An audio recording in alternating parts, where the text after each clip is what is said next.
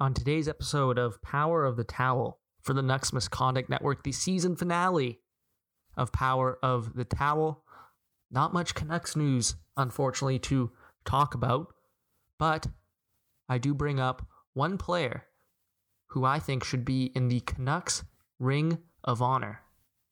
We also discuss quickly the top five Canucks of all time that was sweeping the Twitterverse just the other day. And our guest this week is none other than TSN's James Duthie.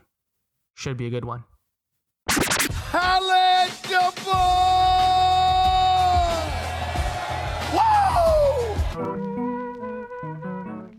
You'll be saying wow every time you use this towel. He's not a person at all. He's a towel. You're a towel. But in Vancouver, mainly it's all about towel power. Are you ready? All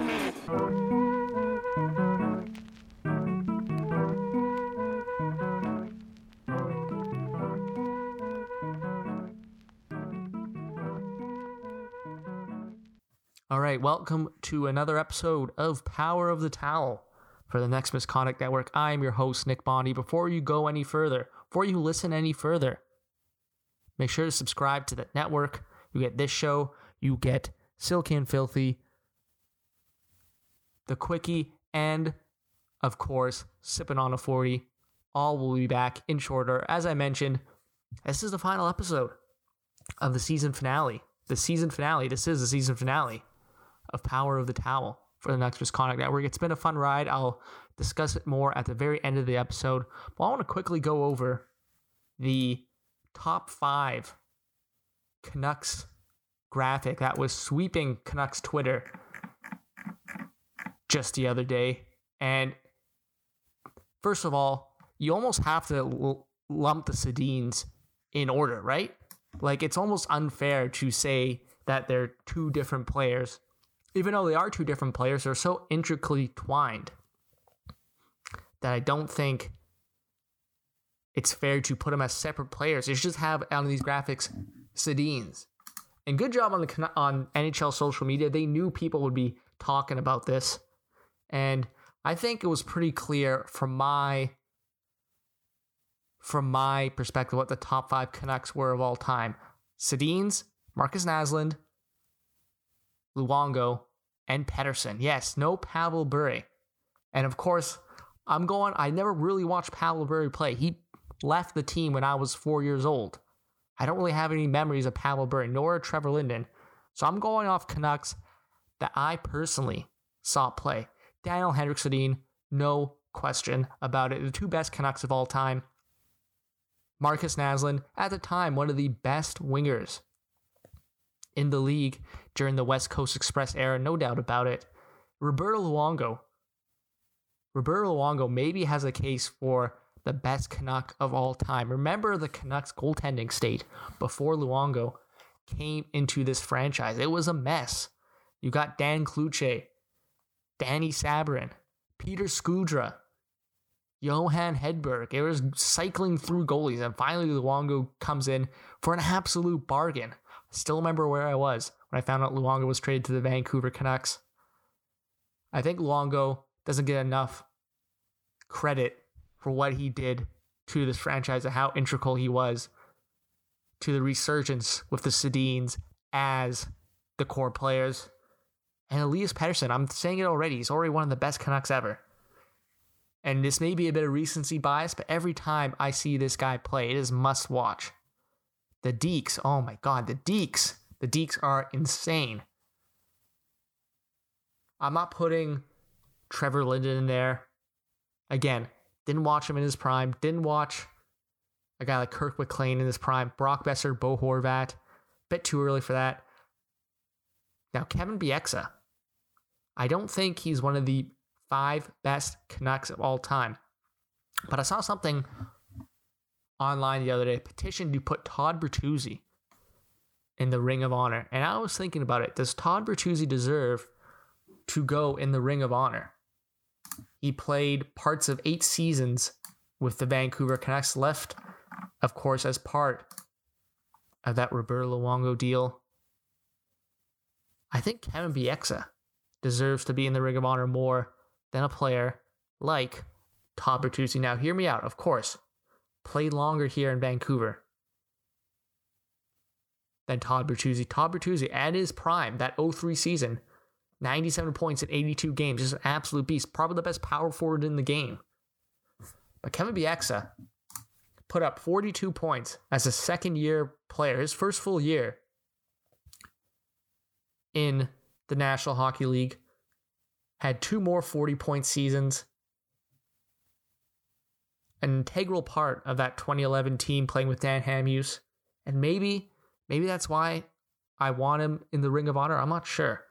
But I would think a guy like Kevin Bieksa, a guy who put his heart and soul on the line every time he was on the ice for the Vancouver Canucks, and a fan favorite. We all love Kevin Bieksa. We all love what he's doing in broadcasting. I think a guy like Kevin Bieksa deserves to be in the Ring of Honor more than a player like Todd Bertuzzi. Maybe we should start the petition to put Todd Bertuzzi, oh sorry, Kevin Bieksa in the Ring of Honor. Maybe we should start that because I think he deserves it more than a player like Todd Bertuzzi. Maybe a bit of a hot take, but I think Kevin Bieksa, pretty much 10 very solid seasons for the Vancouver Canucks. He deserves to be honored some way by the franchise. Okay, we mentioned it off the top. Very excited for this next guest, the face of TSN's hockey coverage. It is none other than James Duthie. Just a minute! Don't hang up! Yellow. You'll have to speak up. I'm wearing a towel. Okay, so we now welcome on the Power of the Towel podcast for the Nucks Misconduct Network, the longtime host of TSN's hockey coverage, published author, and after James Sabalski, the second person to appear on this podcast with his own Wikipedia page, it is James Duthie. James, how are you doing today? Sabalski would have created his own Wikipedia page.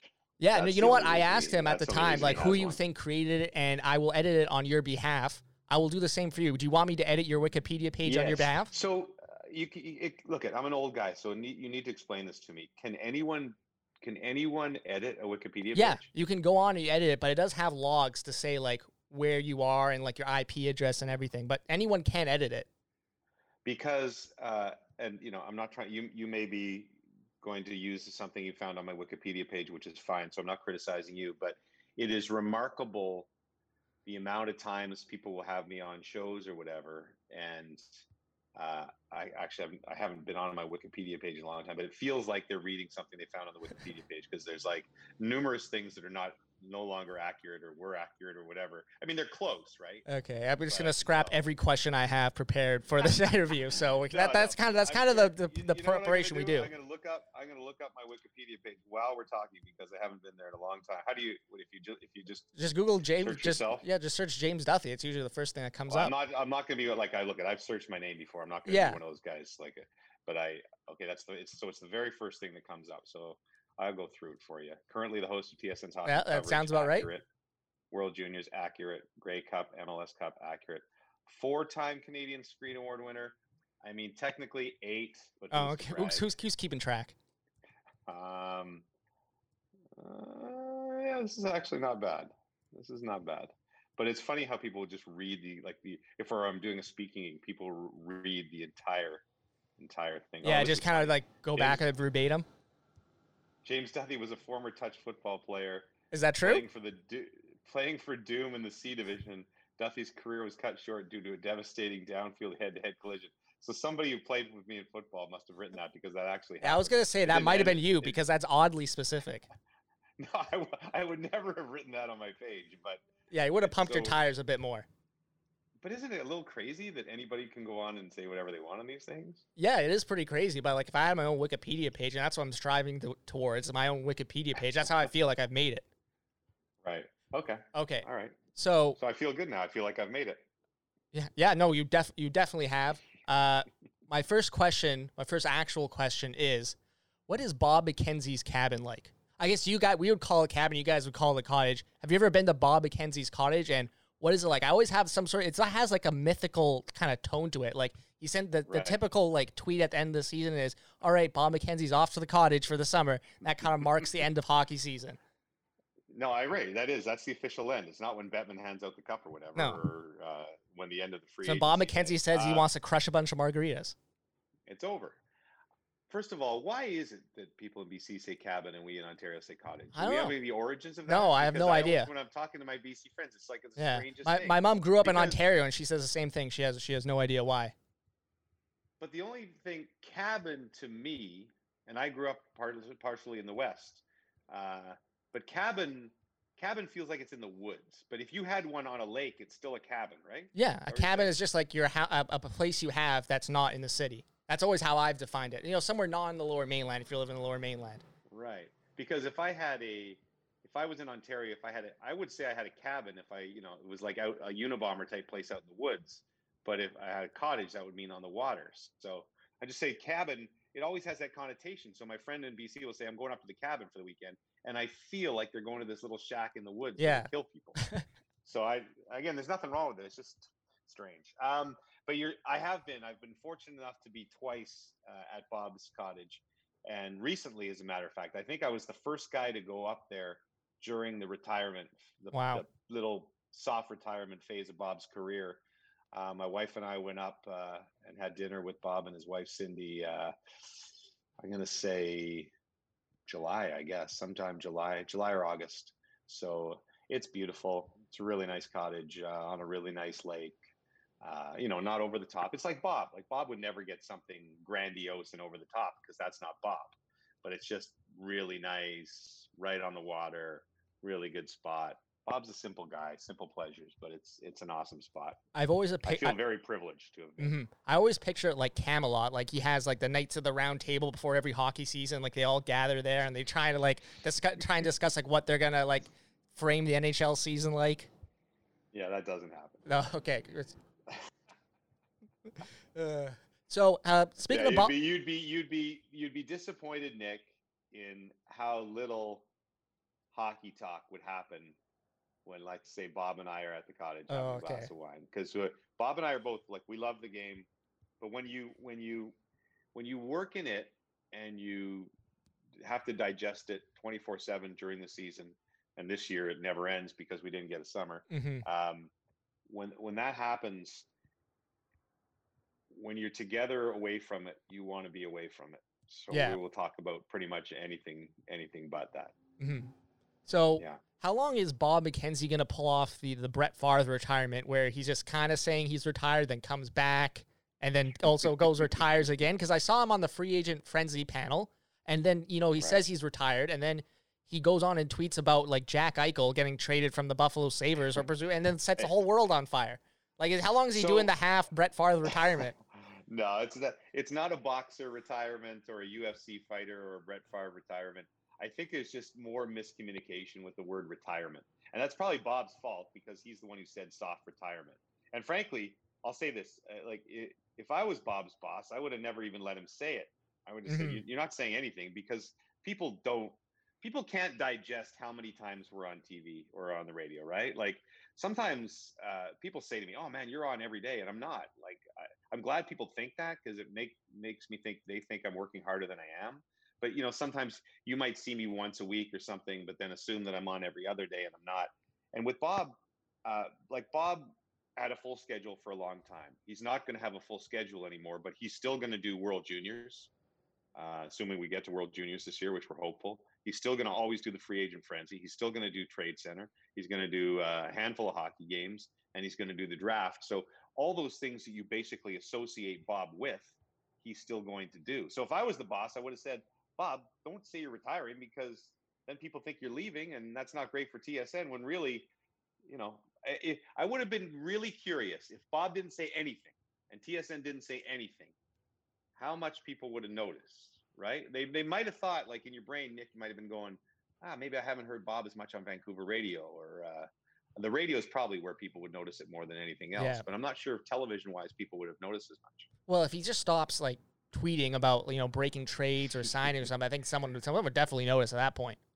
Well, he said he wasn't going to do that anymore, and I said, "There's no way, Bob. You can't because it's so it's so in you and you've been doing it for so long, and you've been the best at it for so long, that if and people are still going to reach out to him because they trust him so much. So uh, let's say the Eichel story, wherever that came from, and I don't pretend to know if it was a GM or an assistant GM or an agent or whatever that may be. Whoever Bob's source was on that story, they probably reached out to him, said, "Hey, Bob, this is what's going on," and uh, you know, Bob's not going to not tweet it. No, of right? course It's just not. that I think that I think the the real way of putting it is Bob's not going to actively chase stories. Okay. They will just come to him, and that's the ultimate definition of a king. That's the ultimate like Bob Father move. It's just like people just want to right. tell him things and want to get out there. Yeah, that's so so baller, right. man. And So that's the way it's going to happen. He's he is the ultimate baller, but I love him to death. okay, so let's get to some hockey questions. Um, TSN ran a poll, and I have it up right here. Which team will end the Canadian Stanley Cup drought? So the Canucks actually led the way. Thirty-one percent of people voted Vancouver Canucks to be the team that ends the Stanley Cup drought. Afterwards, it was Montreal, Edmonton, Toronto, kind of at the same pace, and then Calgary, Ottawa, Winnipeg, kind of kind of in a third way tie.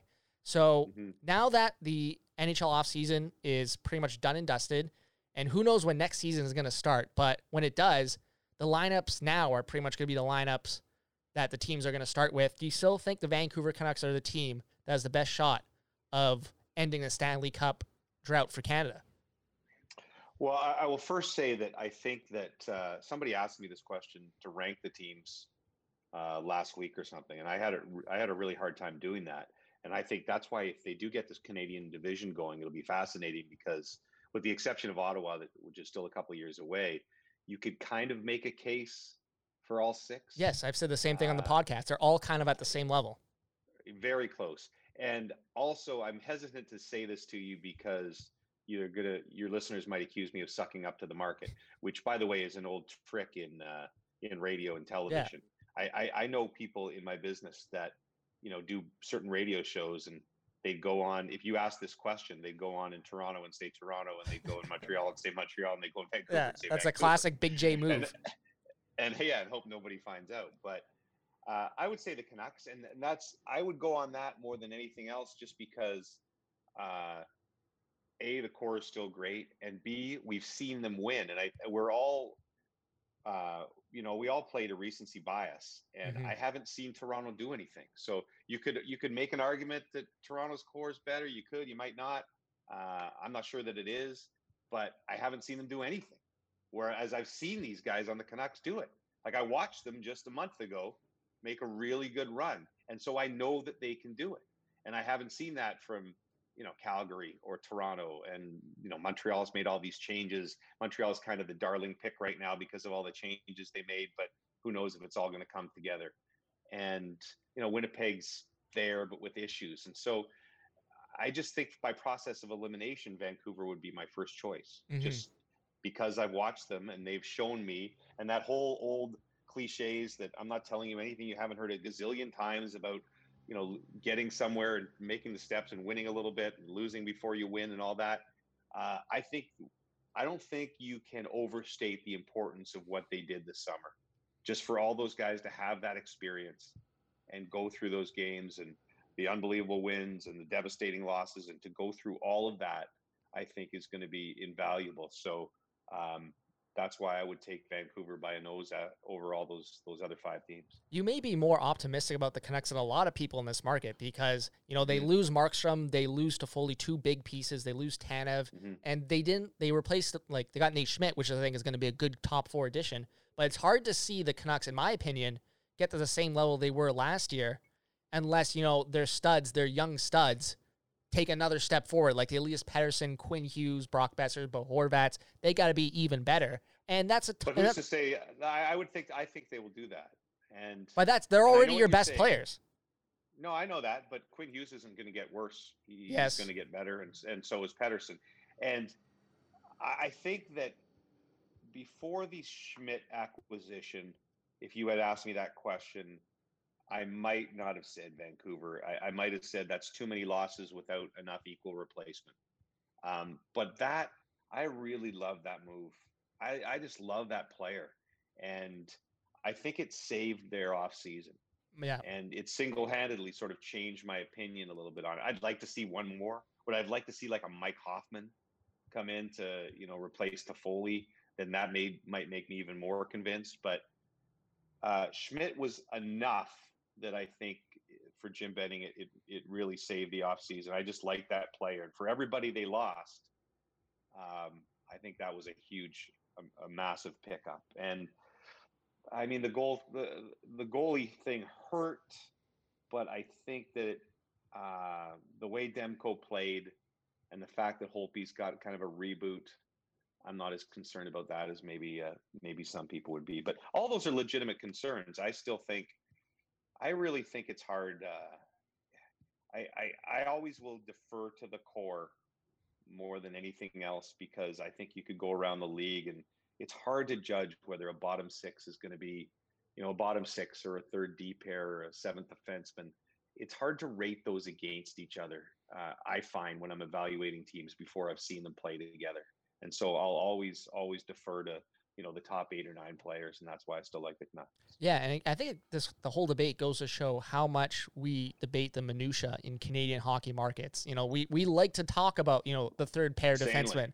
We like to we like to you know talk about the fourth line and the third line winger. Like we've talked so much in this market about Jake Virtanen, and he's let's be honest, he's 24 years old. He's a third line winger, but people cannot get enough talk about Jake Virtanen.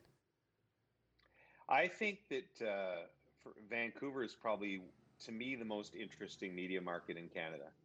And when I when I moved, I was in Ottawa uh, as a news reporter, and then I did some sports early in my career, and then uh, I I went back to doing news in Vancouver when the you'd probably be too young, but VTV was the station at the time, launched in 1998. Okay, I was four at the time, became- so yeah, yeah, so there you go. It became uh, it became the CTV station eventually, but so I went back to doing news in that market and uh, you know covered covered some sports, but covered news mostly. And I the competitiveness of the Vancouver market from a media perspective, and and I the passion from the fan base. I always say is, you know, people can talk. Hockey players like to talk about Toronto and oh, Toronto's a difficult market to play in with all the media.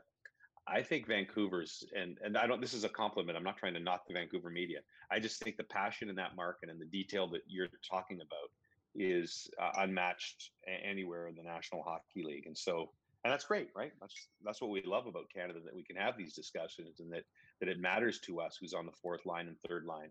But uh, you're right. Like if Jake Virtanen was playing in, you know, Nashville right now, there there wouldn't be a lot No. of talk probably going on. would not would not be a lot of talk going around him right now. Now, No, from a from a no. TSN perspective, I know you guys don't have Mhm. the national rights anymore, but you still do have a lot of regional rights. You do the Leafs, Yeah. Habs, Sens, and Jets uh, regional coverage. How much are you guys licking your lips at a potential Canadian division next season, whenever next season happens? Because I know you don't have you know the, the national rights, but you still do cover a lot of the Canadian teams.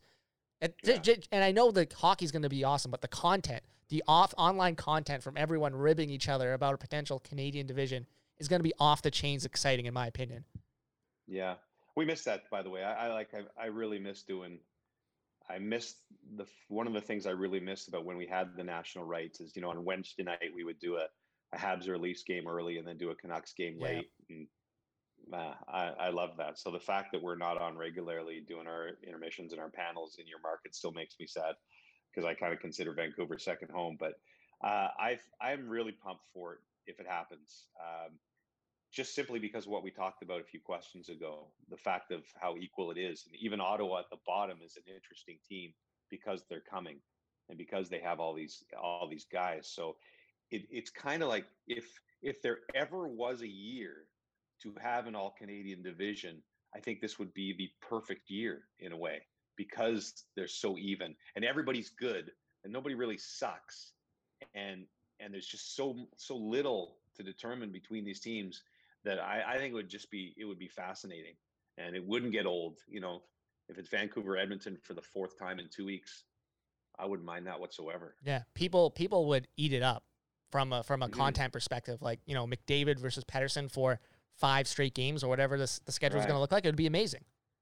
i just wonder if the decision to uh to stop the the 14 day quarantine if people get a test right away will that will hurt the idea of a Canadian division. Yeah. Like I, I think the NHL would love to keep it as normal as possible, and and, and keep a normal schedule. And the government's, you know, all this talk that they may be able to just test you at the border, sort of thing, and then let you in. I wonder if that will be the NHL's impetus to say scrap the Canadian division. Let's do things normally. I hope not, because that's. Uh, I think it would be a fun thing to see. Yeah, and now we briefly touched earlier about the national rights. Uh, like out, you you mentioned it a bit earlier. Like outside, like in this in this market, we barely see TSN. Like we have Rogers, obviously covers the Canucks Yeah. regionally, and they obviously have the national rights, which includes the Wednesday night, Saturday night games, all the playoffs. We barely see TSN. Do you think kind of that monopoly on coverage that Rogers has has affected the product at all? Because, like I said, we barely see TSN, and it's pretty much all Rogers. At like especially in some markets, especially what out do you here. mean? What do you mean by uh, affected the product? Affected Well, the product on television? Yeah, Like- affected the product on television. Like, do you think do you think it's affected the product at all?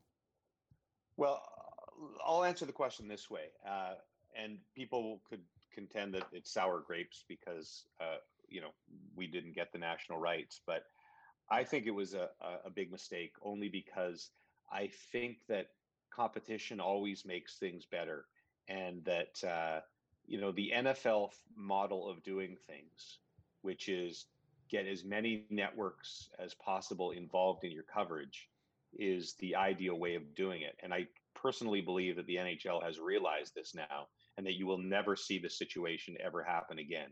I think it was an idea that one guy had and he sold it on the National Hockey League and they went for it and heck they got a lot of money out of it. Um, but I just personally believe if I was standing outside the business that if, if or if I was running a league that that's what I would want. I want to be on uh, in the case of an American league, I want to be on CBS and NBC and, and Fox and ESPN as much as possible.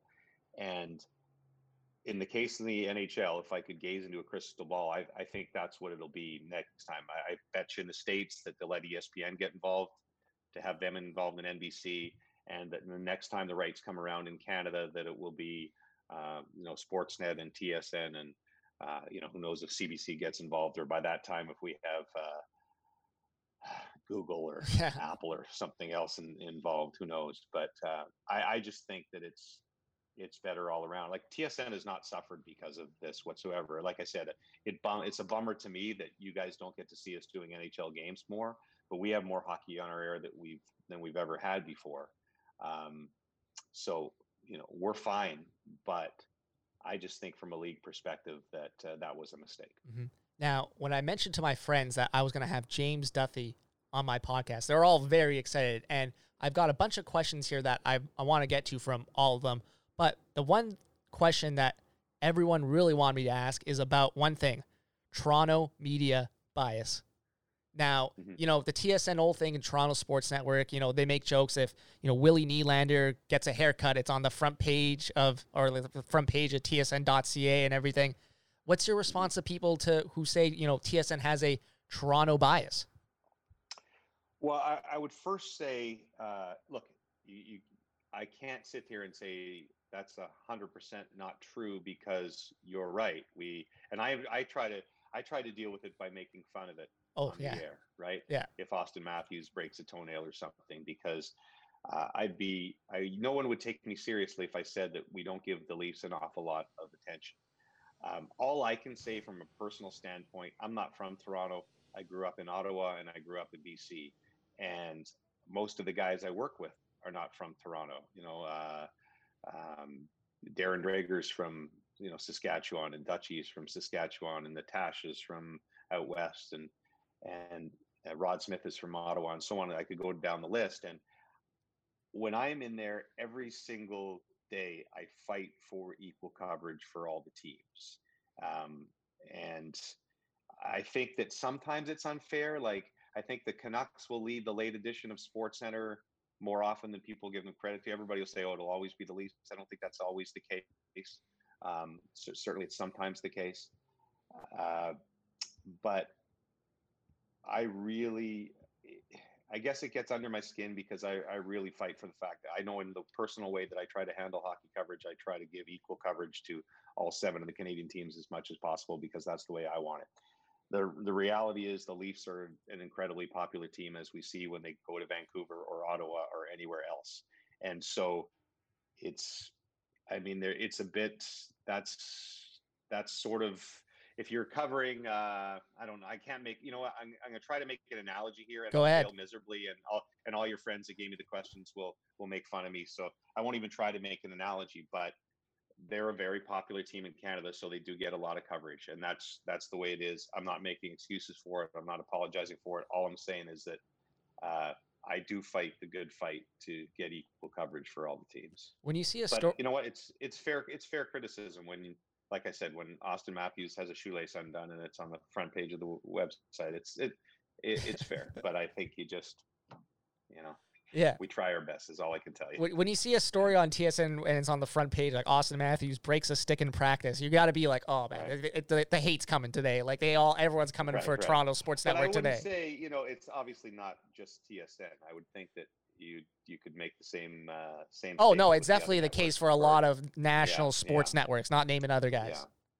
Right. Uh, so that's uh, yeah. I think it's it's a bit of a reality, and like I said, I, I all I can say is I fight the good fight for you guys. I promise. Okay. I promise you that. You, you, we have a- we have an ally in James Duthie. That's what I like to hear. Well, I'm just yeah. When someone says to me like, if if I am doing, for instance, a, I'm, I'm trying to give an example here. Um, okay, if we are doing a season preview show or something like that, I will always say, okay, if the Leafs are the first block, why are they the first block? Give me a reasonable explanation why they're the first block of the show. And uh, if it's a reasonable explanation, then that's that's fair enough for me. But if it's not, I'll say um, no. It should be the blanks. The Senators should be what we're talking about first here, or the Canucks, or the Flames.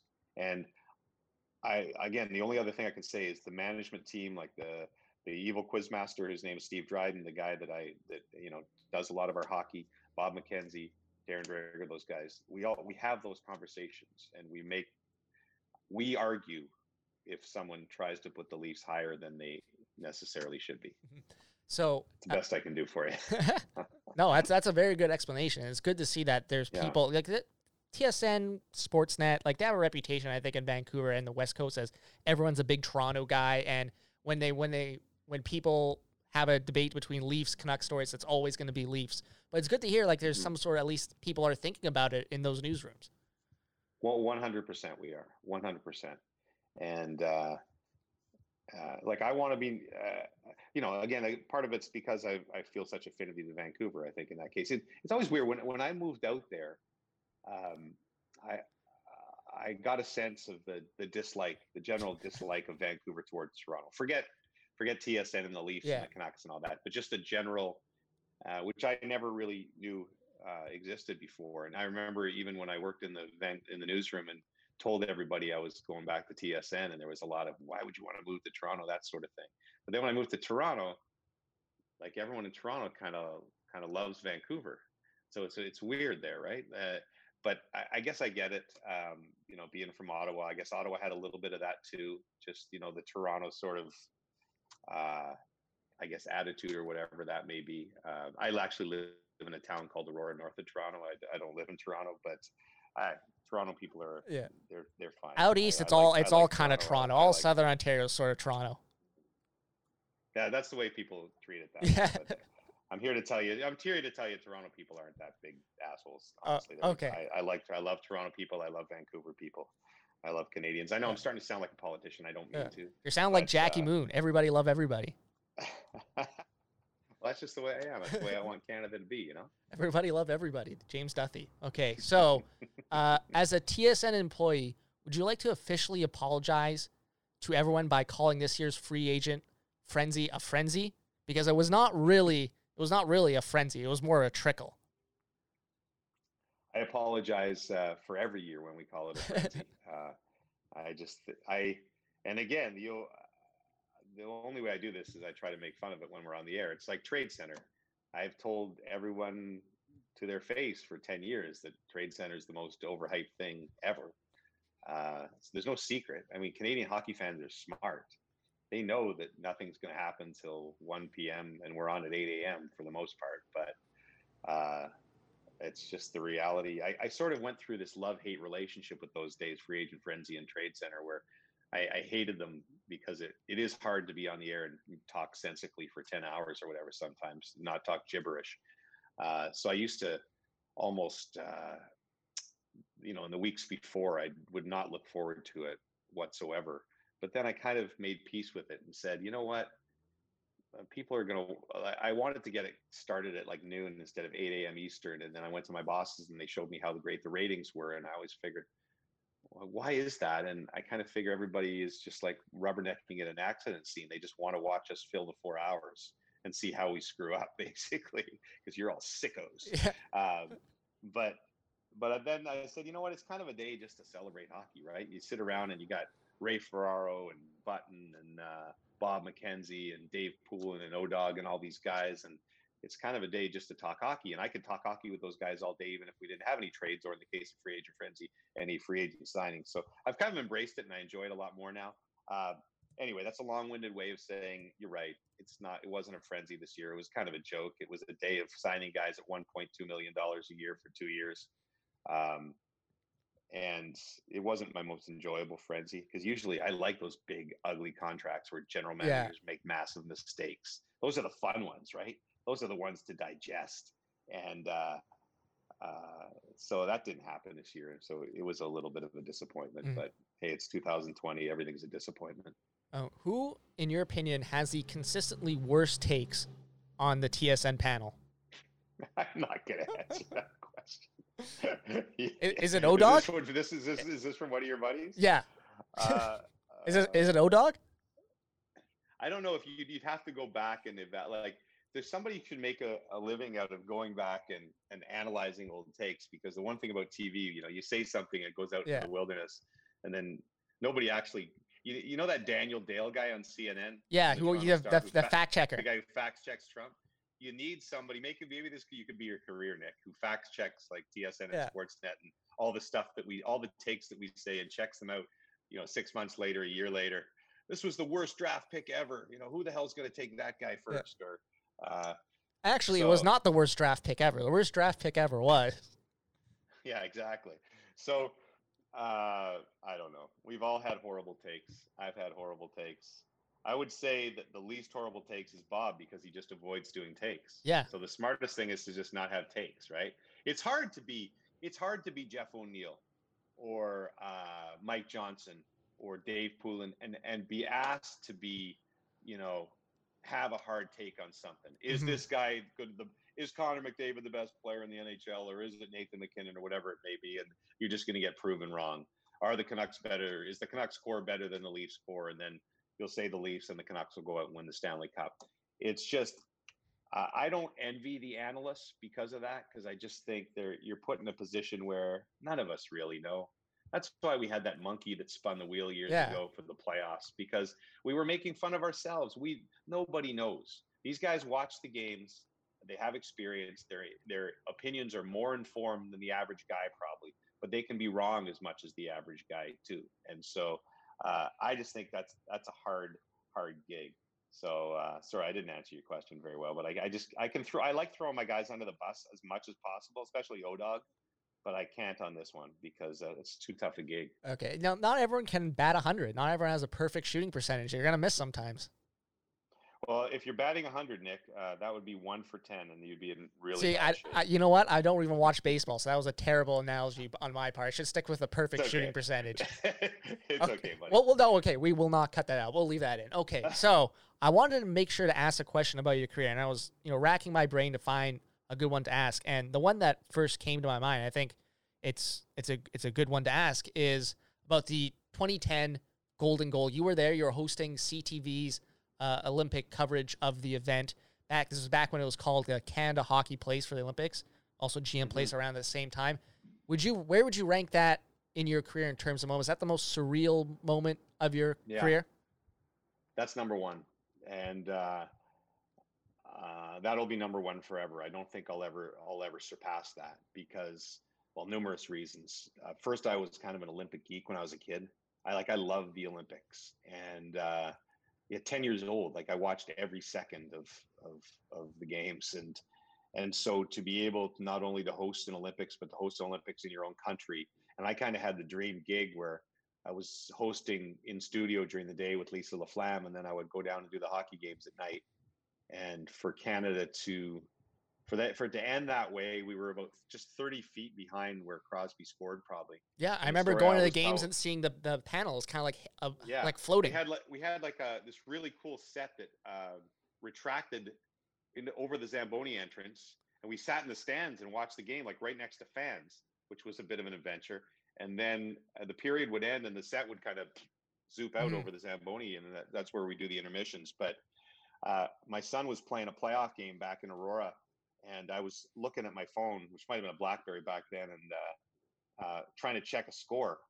And when I, I actually heard the arena was so quiet and tense, I heard uh, Crosby yell Iggy and looked up just in time to see the goal like 30 feet away from me. So that was uh, that'll never be topped. And if you think of that that day, I can't remember what the ratings were, but somewhere around 20 million or something like that Yeah, for that game. Everyone was watching that game. That that will never be touched. That will be the most watched event in Canadian history as long as you are alive because not enough people watch TV anymore, right? Like everything's changed. People get highlights on their phones and stuff. You will never see another game that has a 20 million or 25 million rating or whatever the heck that was. So uh, to just be a tiny little part of that broadcast was uh, was really cool. Do you remember after Zach Parise scored the tying goal? How did how tense was that building? Because I remember watching at home with my parents and a few friends of ours. That oh shit, like they could actually lose Yeah. this game. Yeah, unbelievable. I don't, and I was, you know, as a journalist, you're supposed to be, you know, no bias and uh, Yeah. neutral, and I and I try to be that way. You on cheer for storylines. Yeah, but I was. You're still Canadian, right? And I was nervous as heck, and plus, uh, I was, you know, Luongo. I have not gotten to be good friends with many guys in the National Hockey League. I don't. I, I intentionally keep a distance uh, because I know I have to go on the air and criticize them sometimes. But Luongo, because of all the goofy features we did over the years, uh, I got to be really good friends with him, and I wanted it so badly for him um, that I was, you know, I was I was as nervous as everybody else. I think there in, in the in the crowd that day. And sorry, this is going to sound like a shameless plug, uh, but I I have the book out, which I'm, you probably ask me about later. But that's one of the chapters in the book. One of the last chapters in the book is about Luongo and the 2010 Olympics. It's called the Golden Goalie because he'd never really gotten into the details of what that entire experience was like. You know, um, going into the Olympics, not knowing who was going to be the starter. He tells the story in the book of how how he found out he was, you know, he got a Mm. text from Babcock on the bus saying, "I want to see you after the bus ride." That was after a game that Brodeur had a bad game, I think, against the Americans. And Yeah, five two or just- something like that. Right. And just that entire process, he said he was sick to his stomach, like he was going to throw up, um, how nervous he was. And just to, you know, go through that, through the quarterfinals and the semis and the Parise goal and everything, I really wanted to get in into it with him about how, you know, how he felt and what the experience was like. And sorry, I got a dog in here bothering me. Oh no, that's But, uh, can we uh, see the dog? yeah, nice. I got three dogs, so this is my uh, is Beautiful. my puppy uh, Hugo. But uh, um, yeah, so that's one of my favorite chapters in the book of him really sort of pouring out his heart on what the 2010 Olympics meant to him. Okay, yeah, well, let, let's talk about that. That you have a new book out called "Beauties: Hockey's Greatest Mhm. Untold Stories." Uh, we have a saying on this podcast network: "Honest people, honest podcasts." I'm going to be honest with you. I have not read the book, but I have. I have listened to the companion podcast. I listened to the second episode with uh, Steven Stamkos and Jon Cooper, and I just Mhm. want to know, like, how long did it take you to write this book? What was the process like writing this book? Because I imagine a person in your position in hockey media, you hear a lot of goofy stories like this. You hear a lot of goofy stories, but it's- about finding the right opportunity to tell them and getting them on the record. So, how much research did you have to pour into this book? How long did it the writing process take for you? So first of all, don't uh, uh, don't worry about not having read the book. It's I've on it's on my to read list. I've, I've done a lot of media the last two weeks, and uh, uh, I always you never assume anybody has time to read the books. My wife always argues that uh, she's I'm the only guy she knows that has written more books than he's read. So uh, don't worry about it whatsoever. I'm glad you got a chance to listen to the podcast because it's uh, it's pretty cool. I think. Um, so basically, I just think it's those 18 years on the panel, Nick, and sitting beside uh, the coolest part of the gig, probably, and coolest part of my job is we had all these rotating guys in on the panel, ex coaches, uh, ex players, Hall of Famers would come in, and people would see us doing the intermissions or the pre games at home. But the funnest part is just sitting watching the game. Everybody's got their feet up on the desk, and the guys are they're much looser when they're not on TV. So they'll end up telling you stories they would never tell on TV. And it probably clicked into me maybe five years ago that if I could ever put all these stories in a book, because that's the best part. Like if you had like who's your favorite hockey player? All timer right now. Let's say let's say all time. All time who? Probably someone like Markus Naslund. Okay, so if you you know had Markus Naslund uh, in a in a in a bar in Yaletown, you and a couple of buddies, right? You just want to hear you just want to hear stories, right? Oh, yes. That's what you'd want to hear. And I think that's so so what I did is I called 60 guys and said, just tell me your favorite hockey story. Tell me the story that you would tell, you know, with Nick and me in the bar. Uh, that maybe you and also that you've never told before because a lot of guys it was tough to get you know especially with guys like bobby orr and gretzky if we've had a hundred books written about them tell me a story that i haven't heard before. You know bobby orr told the story about he, the first time he saw mcdavid which was really cool and and uh, gretz told a story from the 85 final that he never told before and uh, so i just it was just a really cool experience. I started i guess about 13 months ago now and uh, Bobby Orr was actually the very first guy I, I called who got the first story from, and um, and just went through that process of getting a hold of guys. Uh, I wanted all the big names like Crosby and McDavid and Gretzky and Orr and uh, so on and so forth. Uh, but I also wanted just good storytellers, right? Guys like Luongo and uh, old, you know, Kelly Chase and some of the guys I work with. Bob McKenzie told tells a great story in the book that he's never told before about a shootout uh, a shootout attempt he gets on Vladislav Tretiak.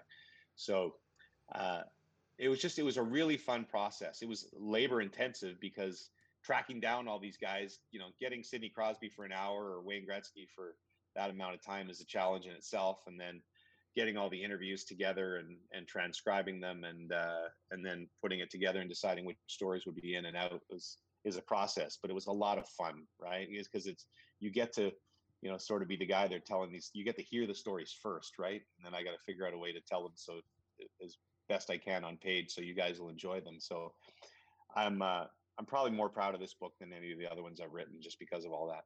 hmm And I think what really strikes me about this book, and I think it's the perfect time to release a book like this, is the positive stories, the lighthearted stories. People want stories like that right now. People want those positive, lighthearted stories because it's so easy to go on Twitter right now and just doom scroll and be like, "Oh well, climate change, Yeah, we're all yeah. screwed." Uh, you know, COVID, no new COVID ta- record COVID cases, we're all screwed. But it's good. It's good to have a book like this and a podcast, which I really enjoy as well, just with positive, yeah. lighthearted stories. Right? I think it's the perfect time for it right now. Yeah, and you know what? I obviously I didn't see COVID tum- coming when I when I wrote the book or uh, uh, anything like that. But I, I think you're right. We all need something like that, and even hockey per se. Like hockey had a rough year, and Yeah. I think that uh, all the issues, uh, whether it be racism or some of the coaching abuse stories that broke, uh, you know, those deserve to be covered because we have to completely eliminate that from the game. Yes. Uh, but you know, at the same time, hockey's got a lot of good people in it and and a lot of and I wanted to sometimes you do need a break from all the heaviness, whether it be in the sport or around you. And um, that's why I did this book. Now there are some serious stories in the book as well, but Mhm. uh, you know, for the most part, it's it's pretty it's pretty lighthearted, uh, good fun stuff. Okay, so I know you got to get going soon, but I just have a couple more questions. You mentioned Yeah, your no fa- you you you mentioned your family earlier. We do we do podcasts with a guy named Trevor Beggs, and he just had his first daughter, beautiful baby girl awesome. named Everly. And I need to have I need to ask you some parenting advice, first time parenting advice for Trevor Beggs, because I know Beggsy is going to be listening to this. What parenting advice do you have for Trevor Beggs?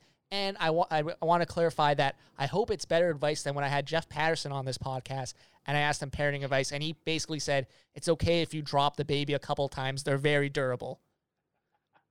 Well, uh, Begsy, is it? Yeah, uh, Trevor Beggs, we call him Beggsy.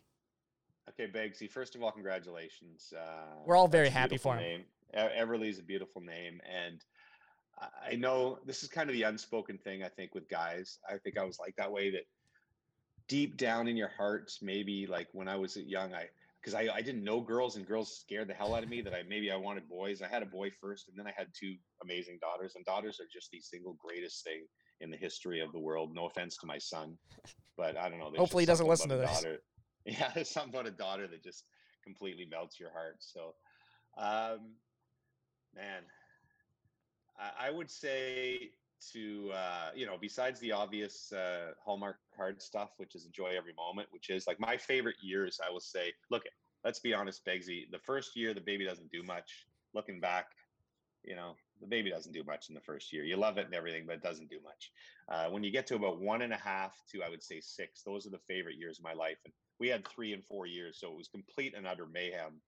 But man, those really, you know, take a gazillion photos and enjoy every moment, but don't sweat too much. Uh, okay, so if, if you want Everly to be a hockey player and, you know, she cries when you hand her a stick when she's three, don't sweat that stuff, okay? Because I those were the mistakes I made. I remember I took my son to power skating when he was four, and he cried and sat in the penalty box and wouldn't go on the ice. And I was like, I'm a failure. My son's never gonna play hockey. And uh, he was just fine. So don't sweat uh, anything that they don't do well early or they're not passionate about. Uh, don't worry about it. They'll come around and they'll find their path. All right. So I think that we uh, we as parents in general worry way too much about that kind of stuff.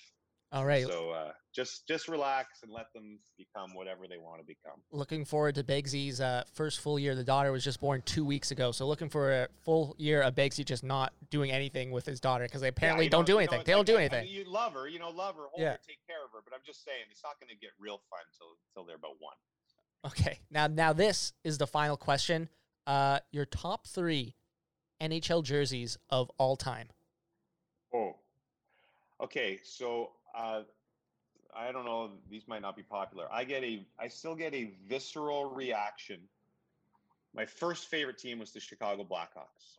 A guy named Cliff Koroll used to. Uh, when I was a baby, we lived next to his family in Edmonton, and so that was the first team I knew when I was five years old. Oh, Cliff Koroll, Blackhawks. So the Blackhawks white jerseys, uh, I still get like a, a little reaction when I see them sometimes because that takes me back to my childhood. My next favorite team, I was a bit of bandwagon jumper, was the Islanders. I didn't like not during the dynasty. Denny, I lived in Ottawa. Denis Potvin played for the 67s, so I followed him. Uh, same with the Islanders whites. It's always the whites for me. So that's going to be number two. Blackhawks whites, Islanders whites, and uh, number three. Maybe I should go more modern for number three. What do I really like? It's NHL jerseys, you're saying, right? Not jerseys. just Yeah, period, not NHL NHL period? jerseys. Yeah. Yeah. Uh, probably I, I I'd hate to say it, but I'd probably go with the Habs whites third. I, I I don't know what it is, and I hated the Habs when I was a kid, but there is something about those iconic jerseys that uh, I was gonna go something like the like the LA Kings, like blacks. I like I like the modern things that that way, but those three I'm gonna go classics and go and go. Um, yeah, what I said: Blackhawks, Islanders, Habs, all whites are my three favorites. Okay, you're a bit of a traditionalist when it comes to like hockey jerseys. Yeah, sorry about that. I couldn't. I, I, I I'm trying to think of like my favorite modern one, but uh, I can't come up with it. I thought you would have said like Nordiques or something like that. That would be that would I would No. put money on that. No, I hated those. I hated those. Okay, ooh, so a lot of people like those and though. I know there's like there's a bit of retro for the Canucks, those like those Fuki Canucks yellow brown ones, but You don't you're not you're I'm not a flying. V guy. you're never you're never gonna convince me that those are good looking. What about Sorry, the? my f- dogs are having a brawl. Oh no, it's fine. don't know if you can- this is what they do every night. Is they, okay, uh, just kind of have a little fun there. battle Over, battle over toys. so Yeah, nice. If you're hearing extraneous background noise, I'm sorry. No, we we we are a pro dog podcast, so you don't Oh, have to good. worry about that. We're pro It's pro okay, dog. It's okay. Okay, uh, James, thank you so much for doing this podcast, coming on this podcast. And I just want to say, like, you know, I'm 26 years old. For someone who grew up watching hockey, you are one of the faces of hockey. You are one of the people who I've always associated with hockey coverage in this country. Thank you so much again for coming on the podcast, and hopefully we can have you on again. This was a lot of fun. Yeah, no, thank you so much, buddy. I'm sorry, by the way, it took me so long, and I uh, probably was terrible at answering emails, which I usually am. But uh, I'm glad I, I, um, it's always a pleasure to come on. I, my heart is still in Vancouver. We were talking about that whole Toronto discussion, and I'll say this publicly: that if I could do what I do and live in BC, I would do it because uh, I can remember when I got the call from TSN. I was on a uh, my my wife's parents had come out to visit. She wasn't my wife yet, but uh, we were on a fishing boat uh, on English Bay, Wow. and I literally ha- had a salmon. We were salmon fishing, and I had a salmon on the line. Uh, you know, we rented one of these boats down at the False Creek or whatever, and uh, and I was like, I had a salmon on the line uh, in the English Bay on this beautiful BC day, and the phone rang, and it was Keith Pelley, who was then the head of TSN, who offered me the job at TSN. And part of me was like, "Ah, I don't really want to leave here, you know. yeah. So I, I love BC and uh, hope to maybe move back there someday. But uh, thanks for having me on, and uh, uh, really appreciate it. All right. Thank you to James Duthie for coming on the podcast. Much appreciated. I think that's already one of the best interviews, maybe the best interview we've done on the Power of the Towel podcast. And yes, this is the season finale of the Power of the Towel podcast for the Nucks Misconduct Network. I just want to say thank you very much to everyone who has supported this podcast since I started back in January. Looking back, the absolute worst time to start a hockey podcast, January of 2020. I had two solid months of pre COVID and then boom, I had to switch it up on the fly. But hey, life throws you some curveballs. Life throws you some stuff that you're not expecting. I think we've all learned that in 2020. But there will be one more episode of Power of the Towel before the end of the year, the best of 2020 episode of Power of the Towel. I will be clipping together some of my favorite moments from interviews, other moments in the podcast.